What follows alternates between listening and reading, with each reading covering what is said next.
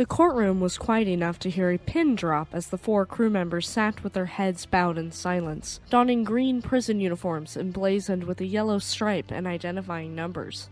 As their sentences were read aloud, the crew members breathed a sigh of relief, though the public would feel their jaws drop in shock.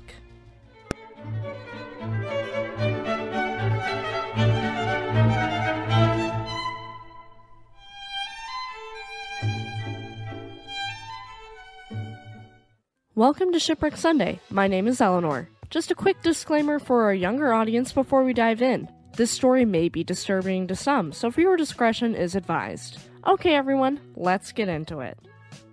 Last week, we talked about MV Sewol's history before the sinking up until the point that she capsized. In this week's episode, we will cover the rescue operations, the investigations and litigation, and the bizarre conspiracies and coincidences that have come out since the sinking. As MV Sewol sank, the younger passengers took videos of the actual capsizing, and these were recovered. Sadly, some of the passengers joked around, assuming everything would be fine. Others donned life jackets and sent farewells. We are talking about teenage passengers, so of course, phone calls, text messages, and Kakao Talk mobile messages were sent out during the capsizing to friends, family members, and loved ones. The last known message was sent out at 10:17 a.m. So if you've heard about messages or social media posts sent out by survivors that were trapped yet still alive during the capsizing, just know those were proven false by an investigation by the Cyber Terror Response Center. None of the survivors were using their phones between noon on April 16, 2014 and 10 a.m. on April 17, 2014. Any reported messages sent out during this time are fakes. In total, it took the capsized MV Sewol two and a half hours to sink, roughly the same amount of time it took RMS Titanic to sink. By 11:18 a.m., the stern was entirely submerged, and the hull that remained above water was about 6 feet and 7 inches or 2 meters high and 66 to 98 feet or 20 to 30 meters long. At noon on April 16th, only 20 inches or 50 centimeters of the bulbous bow remained above the waterline, and at 1:03 p.m., she'd slip beneath the waves. While the ship was sinking, the rescue would begin, and again, we are going minute by minute here. At 8:58 a.m. Korean Standard Time on April 16, 2014, Patrol Vessel 123 was dispatched, and after news of the capsizing spread to the Jeollanam provincial government, the Republic of Korea Navy 3rd Fleet sent out a Gumdoksuri class patrol vessel to the scene at 9:03 a.m. At 9:04 a.m., the government created the Central Disaster Countermeasure Headquarters, which was an organization that would directly report to the government about the disaster. The Navy dispatched another Gumdoksuri class patrol vessel, or PKG, at 9:09 a.m. The Korea Coast Guard set up their rescue operations headquarters at 9:10 a.m. Around 9:30 a.m., Patrol Vessel 123 arrived on scene, being the first ship to reach MV Sewol. Between the dispatch and the operations, 123 failed to raise the listing in Roro Ferry and chose to call for help on the radio. Because they couldn't raise the ship, crew members on 123 were not in direct communication with MV Sewol and weren't aware of the content of the communication between MV Sewol and Jindo VTS upon arrival. MV Sewol had already listed 50 to 60 degrees to port by the time 123 arrived. For five minutes, rescuers made announcements, calling for passengers and crew to abandon ship and jump into the water to be rescued. They began rescuing people by 9:38 a.m., dispatching a rubber boat to approach the vessel. Those who had reached the deck or had jumped into the water were rescued, including Captain Lee. However, rescuers could not enter MV Sewol because of the heavy listing. Those trapped within the bridge were saved by rescuers breaking windows. The Korean Ministry of Nation Defense started operating counter-disaster headquarters at 9:35 a.m., and 5 minutes later at 9:40 a.m., the Ministry of Oceans and Fisheries declared the incident to be the highest state of emergency in terms of naval incidents. Therefore, the Central Accident Response Headquarters was established, and at the same time, the Ministry of Health and Welfare sent out emergency vehicles and the first squad of the Disaster Medical Support Team to Jindo. It was reported at 11:28 a.m. that the Korean Navy's Ship Salvage Unit, or SSU, was deployed. At 2:42 p.m., the Republic of Korea Army Special Warfare Command deployed 150 Special Forces personnel. This included 40 scuba divers. In total, at this point in time, there were a total of 196 personnel involved in the rescue operations, including 114 in the Republic of Korea Naval Special Warfare Flotilla and 82 in the SSU. At 3:07 p.m., the regional government of the Gyeonggi province started operating the Prevention and Countermeasures headquarters all of these headquarters, and yet to me, it seems like we are making little headway in terms of rescuing those trapped on the now capsized and sunk MV Sewol. Units from the SSU would finally start undersea operations after 5 p.m., and at 5:13 p.m., yet another headquarters was established. This time it was the Ansan Danwon High School Accident Countermeasures Report Compiling Headquarters operated by the Gyeonggi-do Office of Education. By 8 p.m., operations investigating MV Sewol's hull were closed. By 10:03 p.m. on April 16, 2014, we have a lot of moving parts in the rescue operation, including several vessels from the 3rd Fleet and multiple Republic of Korea Air Force support units, as well as 150 units sent by the Republic of Korea Army Special Warfare Command and 11 ambulances.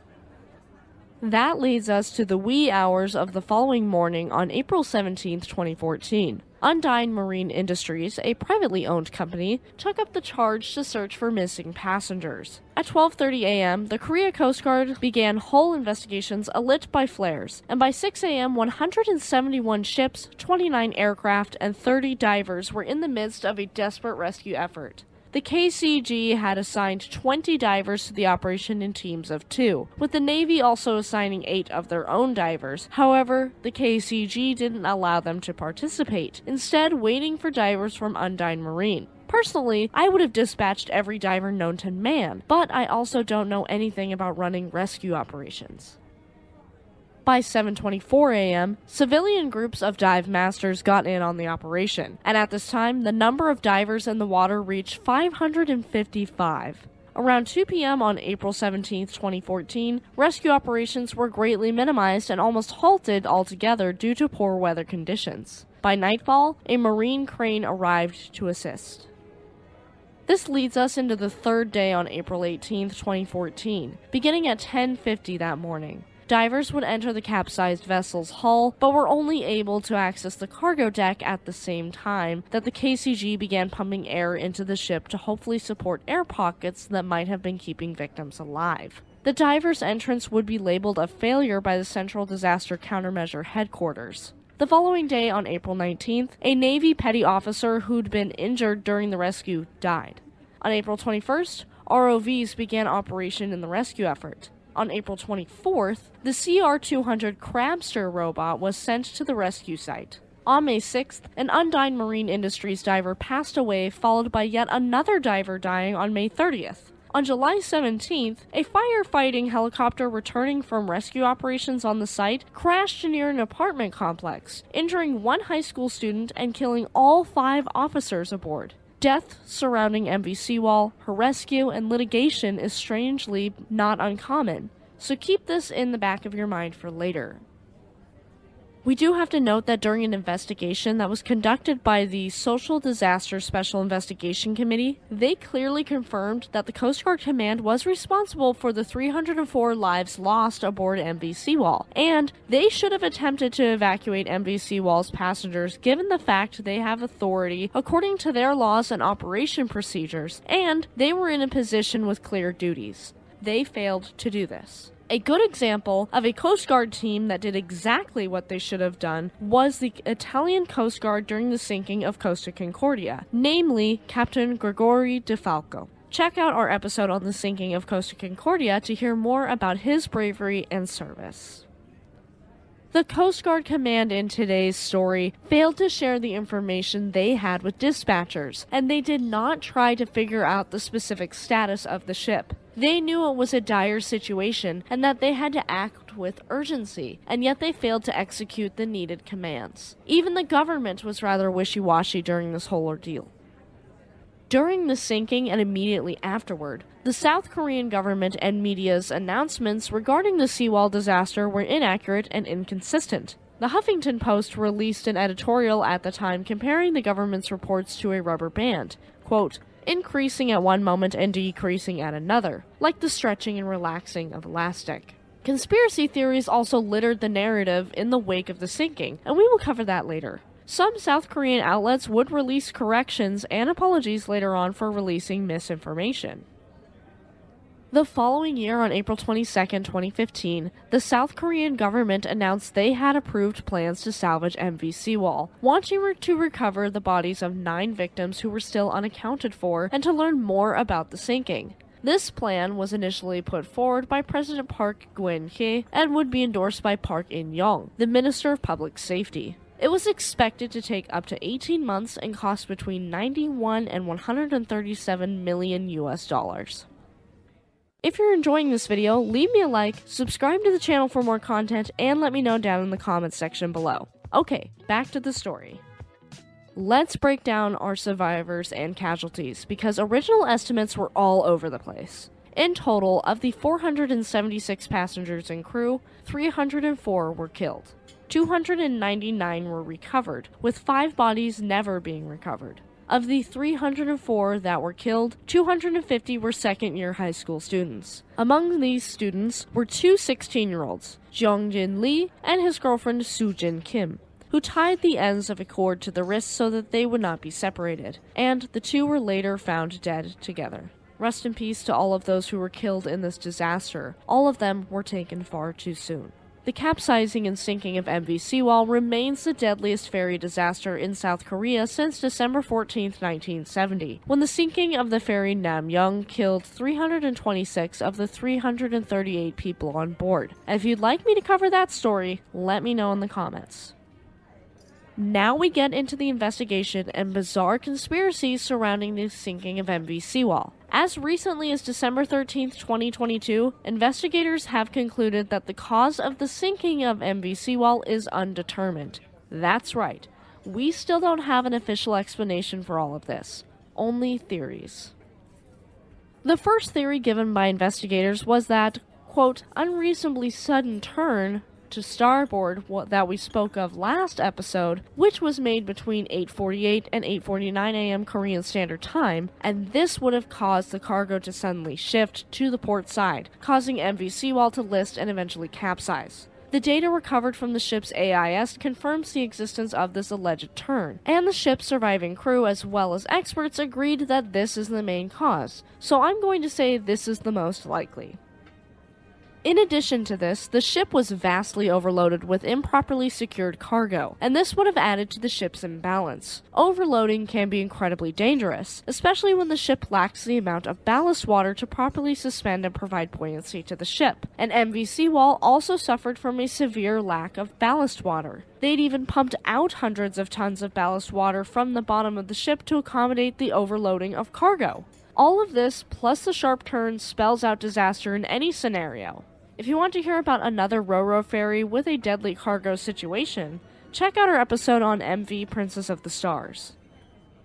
There are possible secondary causes for the sinking as well adding another layer to this already bizarre and complicated story. There were those hasty and technically illegal renovations done to the ship shortly before her sinking that we covered last week, and this included adding more passenger cabins. This shifted the ship's center of gravity, making her already unstable before the sharp turn, dangerous cargo, and lack of ballast. There's also a theory that a solenoid valve became stuck, which would contribute to the sharp turn. An investigation team called the Social Disasters Commission, or SDC, concluded that this was highly likely, though they couldn't confirm that this caused a sinking due to an external force, though there was some damage and deformation on MV Sewol's hull. Now, we are going to get into the conspiracy theories, all of which I'd say are still technically possible, though far less likely. According to a professor of aviation engineering at Korea Maritime University, Gong Gil Young, MV Sewol's sudden turn was just the first cause of the sinking, and the secondary causes were also to blame, namely an explosion. I don't know what would have exploded, but anything is possible. At the very beginning of the investigation, the Korea Coast Guard thought that the accident was caused by the ship colliding with a reef in the hazardous Maenggol Channel, since it was foggy at the time of the accident. Captain Lee adamantly denied this, and a reef collision has been dismissed among experts, and the KCG does not advocate this theory. There's one other theory that is bizarre and also not unheard of. Several media outlets speculated that the ferry sank due to crashing with a submarine. This theory came from discussions over a screenshot taken from videos of the ferry sinking, where a dark vessel like shape was seen in the fog behind MV Sewol. Most media outlets would correctly identify the shape as a fishing boat, though a few concluded it could be a military submarine from Israel, France, America, Japan, or South Korea. A Facebook user called Zero Netizens Investigation Team perpetuated this theory, pointing out in a nine hour long video that the route MV Sewol took didn't match conventional routes, and so external factors like a submarine collision could possibly explain the disaster. Based upon his analysis of radar recordings, this user claimed an errant sub collided with the ship. It's also possible that the Navy might have wanted to hide such an incident, wanting to achieve its goal of sailing 2 million miles without an accident. Another Ro-Ro ferry was previously theorized to have been hit by a submarine, and that is MV Estonia. And we do have an episode on her if you're interested. If you're on an audio only format like Spotify, Samsung Podcasts, Amazon Music, or another podcast service, make sure to subscribe for more episodes and leave us a five star review since it helps us reach more listeners like you. Check out our community tab on YouTube to keep up with us, and we are also on Facebook, Instagram, and Twitter. Okay, back to the story.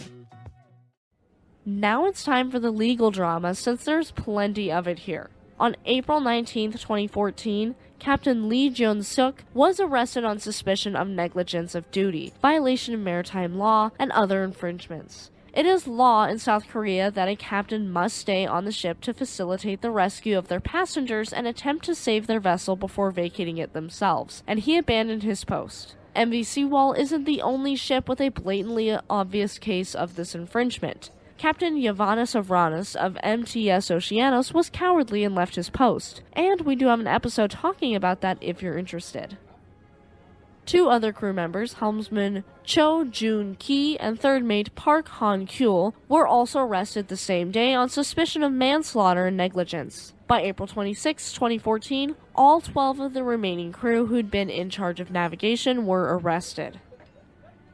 On May 15th, Captain Lee, First Mate Kang Won Sik, Second Mate Kim Young Ho, and Chief Engineer Park Gi Ho were all indicted on charges of homicide through negligence, also known as criminally negligent manslaughter in the United States. And in South Korea, this carried the potential for capital punishment. Capital punishment, or the death penalty as it's often referred to as, is the legally authorized killing of someone as punishment for a crime. An example of this is the execution of serial killer Ted Bundy on January 24, 1989. There are multiple forms of capital punishment, and in South Korea, the primary method is by hanging. The other 11 indicted crew members faced lesser charges of ship safety offenses and abandoning ship.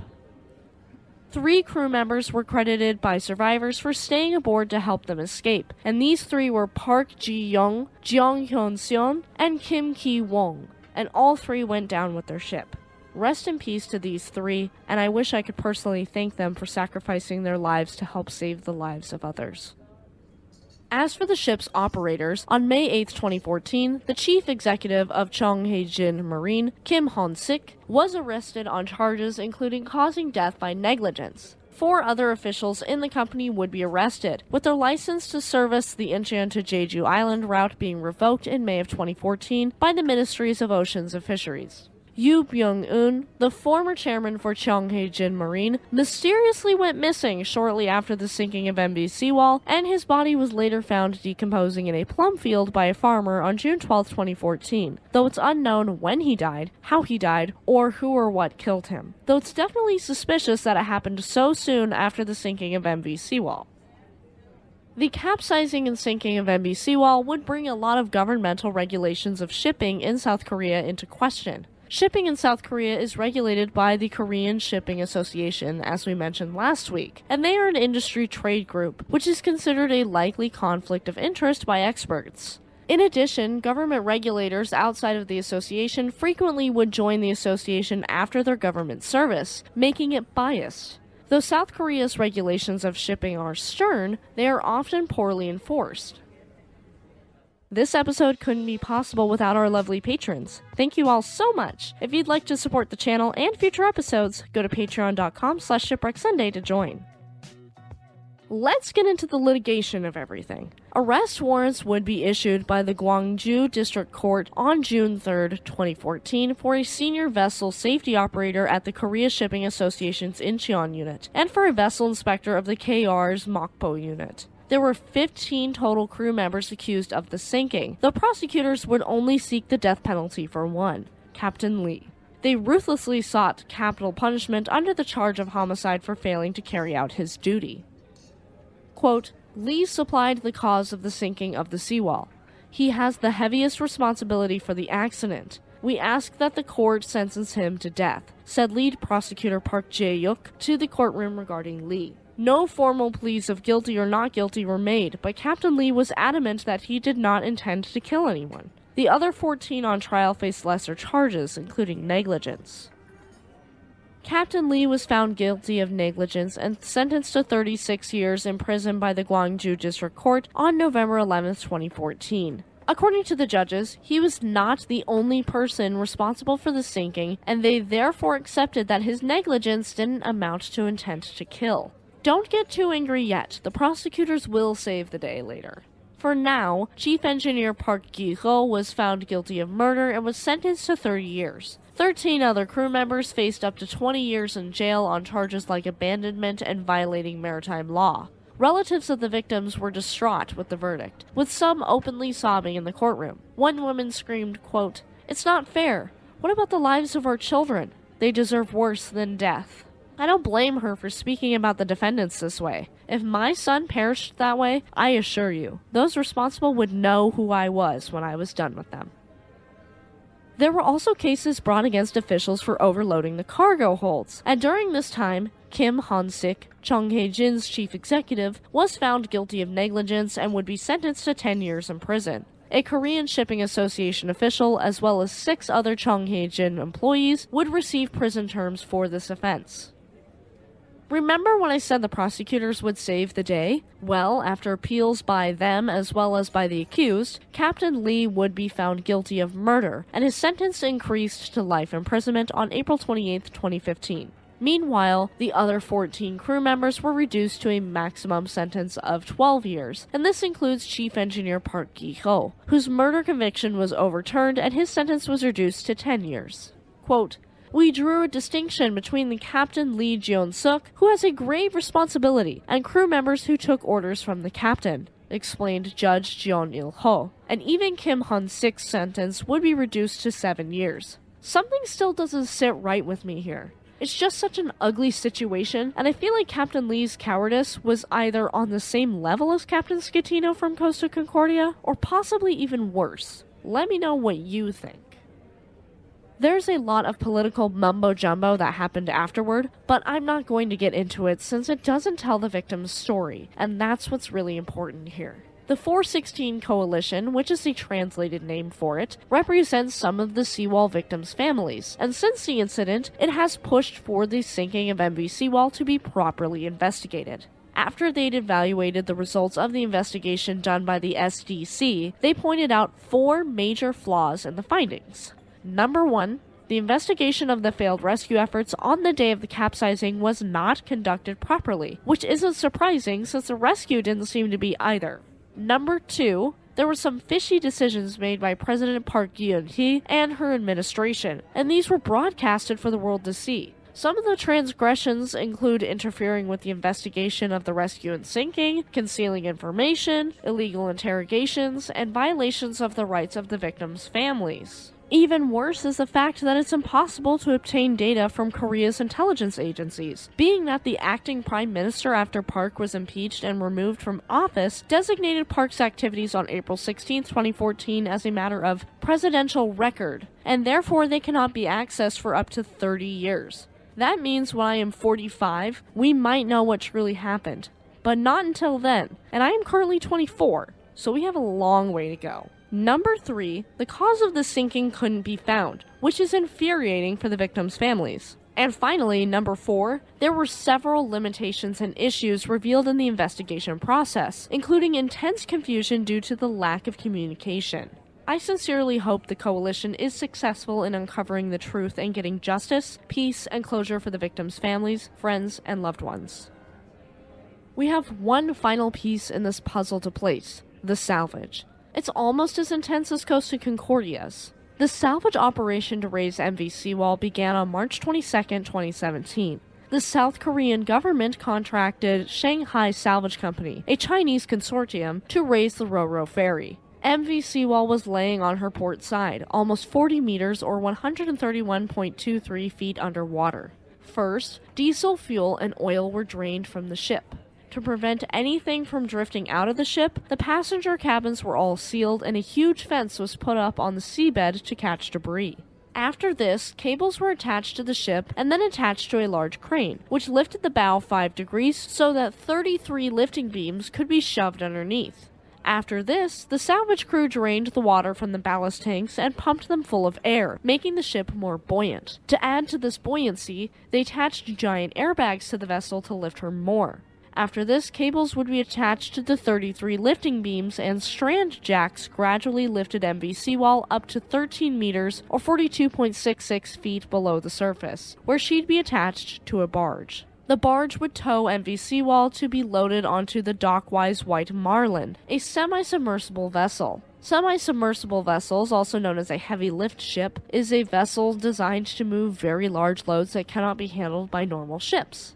MV Sewol would be loaded up onto self propelled modular transporters while aboard the heavy lift ship, and these took her to shore. She docked at Mokpo, where ALE, a privately held UK company specializing in heavy transport and lifting, were contracted to unload the vessel using self propelled modular transporters. The wreck is still currently located on a Mokpo dock at 34 degrees 45 minutes 30.69 seconds north and 126 degrees 21 minutes 3.30 seconds east. There she sits today, a rusted shell of her former self. At the time of the capsizing, nine passengers were unaccounted for. In order of the date they were retrieved, the remains of teacher Go Chang Seok were located at the sinking site after the ship was removed, and after this, the remains of Danwon High School students Hyo Da Yoon and Cho Yoon Hwa, as well as passenger Lee Yong Suk, were found within the ship. For most of the victims at this point, which is roughly three years after the sinking, only partial remains were found and had to be identified with DNA testing. Rest in peace to these victims, and I hope their families have found peace. Search operations officially ceased on October 19, 2018, and presently five victims remain missing and are presumed dead. They are Danwon High School students Nam Hyun Chul, age 16, and Park Young In, age 16, teacher Yang Seong Jin, age 57, and finally father and son passengers Kwon Jae Gwyn, age 48, and Kwon Hyuk Gyu, age 6. Rest in peace to these five victims, and I hope one day their remains are found so they may be laid to rest.